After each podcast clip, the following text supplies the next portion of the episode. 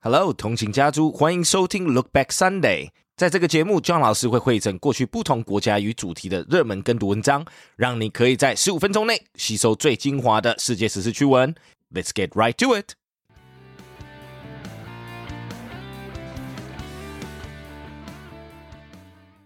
Filipino salon owner uses own hair to create portraits.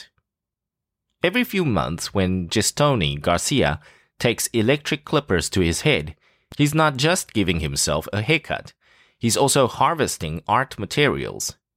Using a thin brush and clear sticky resin, the co owner of a Manila hair salon sprinkles these strands and clippings on a blank canvas, taking two to five hours to arrange them into striking images of musicians and actors. The 32 year old's main job as a seaman involves spending up to eight months a year on cruise ships, and lacking adequate art supplies like paint and sketch pads at sea, Garcia in 2021 turned to using his own hair to create images.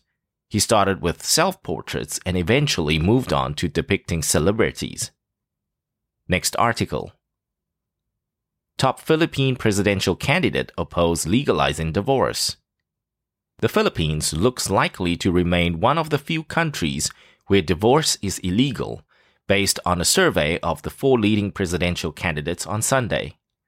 Vice President Jejomar Binay, Senator Grace Poe, veteran Mayor Rodrigo Duterte, and former Interior Secretary Mar Roxas were asked during a presidential debate to raise their hands if they favored legalization of divorce. No one raised a hand in the brief segment. They were not given time to explain their stance. The overwhelmingly Catholic Philippines is the only country aside from the Vatican that bans divorce. Strong pressure from the Catholic Church has stymied previous attempts to pass a divorce law, even though a survey last year showed that about 60% of adult Filipinos support such a measure. In another portion of the debate, the four candidates were asked who supported restoration of the death penalty. Poe and Duterte, who openly boast about killing criminals, both raised their hands despite the Catholic Church's opposition to capital punishment. The death penalty was abolished in the Philippines in 2006, partly due to lobbying by the church. Next article growing mermaiding subculture makes a splash. There was a pivotal moment in Queen Panky Tabora's life that eclipsed all others. It was the moment, she says, when she first slid her legs into a mermaid tail. For the transgender Filipina woman approaching middle age, seeing her legs encased in a vibrant, scaly looking neoprene three years ago was the realization of a childhood dream and it marked the beginning of her immersion into a watery world where she would find acceptance. The former insurance company worker described the experience of gliding underwater, half human and half fish, as meditation in motion. The feeling was amazing, Tabora said one recent morning while lounging in a fiery red tail on a rocky beach south of Manila where she now teaches mermaiding and freediving full time. In recent years, a growing number have gleefully flocked to mermaid conventions and competitions, formed local groups called pods, launching mermaid magazines and poured their savings into a multi million dollar mermaid tail industry.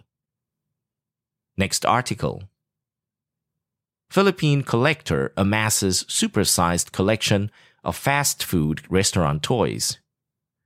From the age of five, Filipino graphic artist Percival Lugue has had a passion for collecting toys from fast food restaurant chains like McDonald's, Burger King, and home country favorite Jollibee. Now the 50 year old has about 20,000 toys packed from floor to ceiling in his home and holds a Guinness World Record from 2014 when his collection reached more than 10,000 items. Lugue built his home especially to house his collection. He likens the excitement that getting new toys gives him to Christmas morning. The toy is like a storyteller in itself. While most of his toys were obtained through personal purchases, some were donated by friends and family. His dream now is to eventually put his collection on display for the public or even open a museum to give others a chance to revisit their own childhood memories. Next article. Philippines returns to school, ending one of the world's longest shutdowns. Millions of students throughout the Philippines headed to school Monday as in person classes began to fully restart for the first time in more than two years, ending one of the world's longest pandemic related shutdowns in a school system already plagued by severe underinvestment. We could no longer afford to delay the education of young Filipinos, said Vice President Sara Duterte, who is also the Education Secretary, as she toured schools in the town of Dinalupihan, about 40 miles northwest of Manila. Even before the pandemic, Philippines had among the world's largest education gaps, with more than 90% of students unable to read and comprehend simple texts by age 10, according to the World Bank.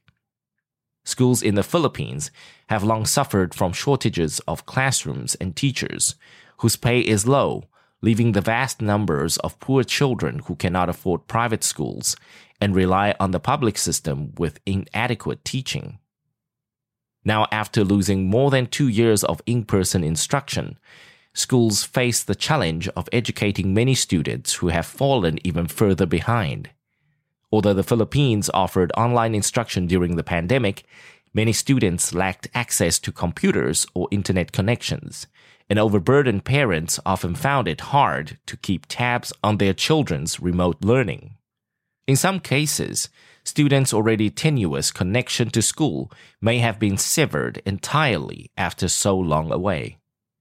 In many other countries, as the negative effects of online learning became well documented, governments elected to send children back to classrooms even as the coronavirus continued to circulate widely.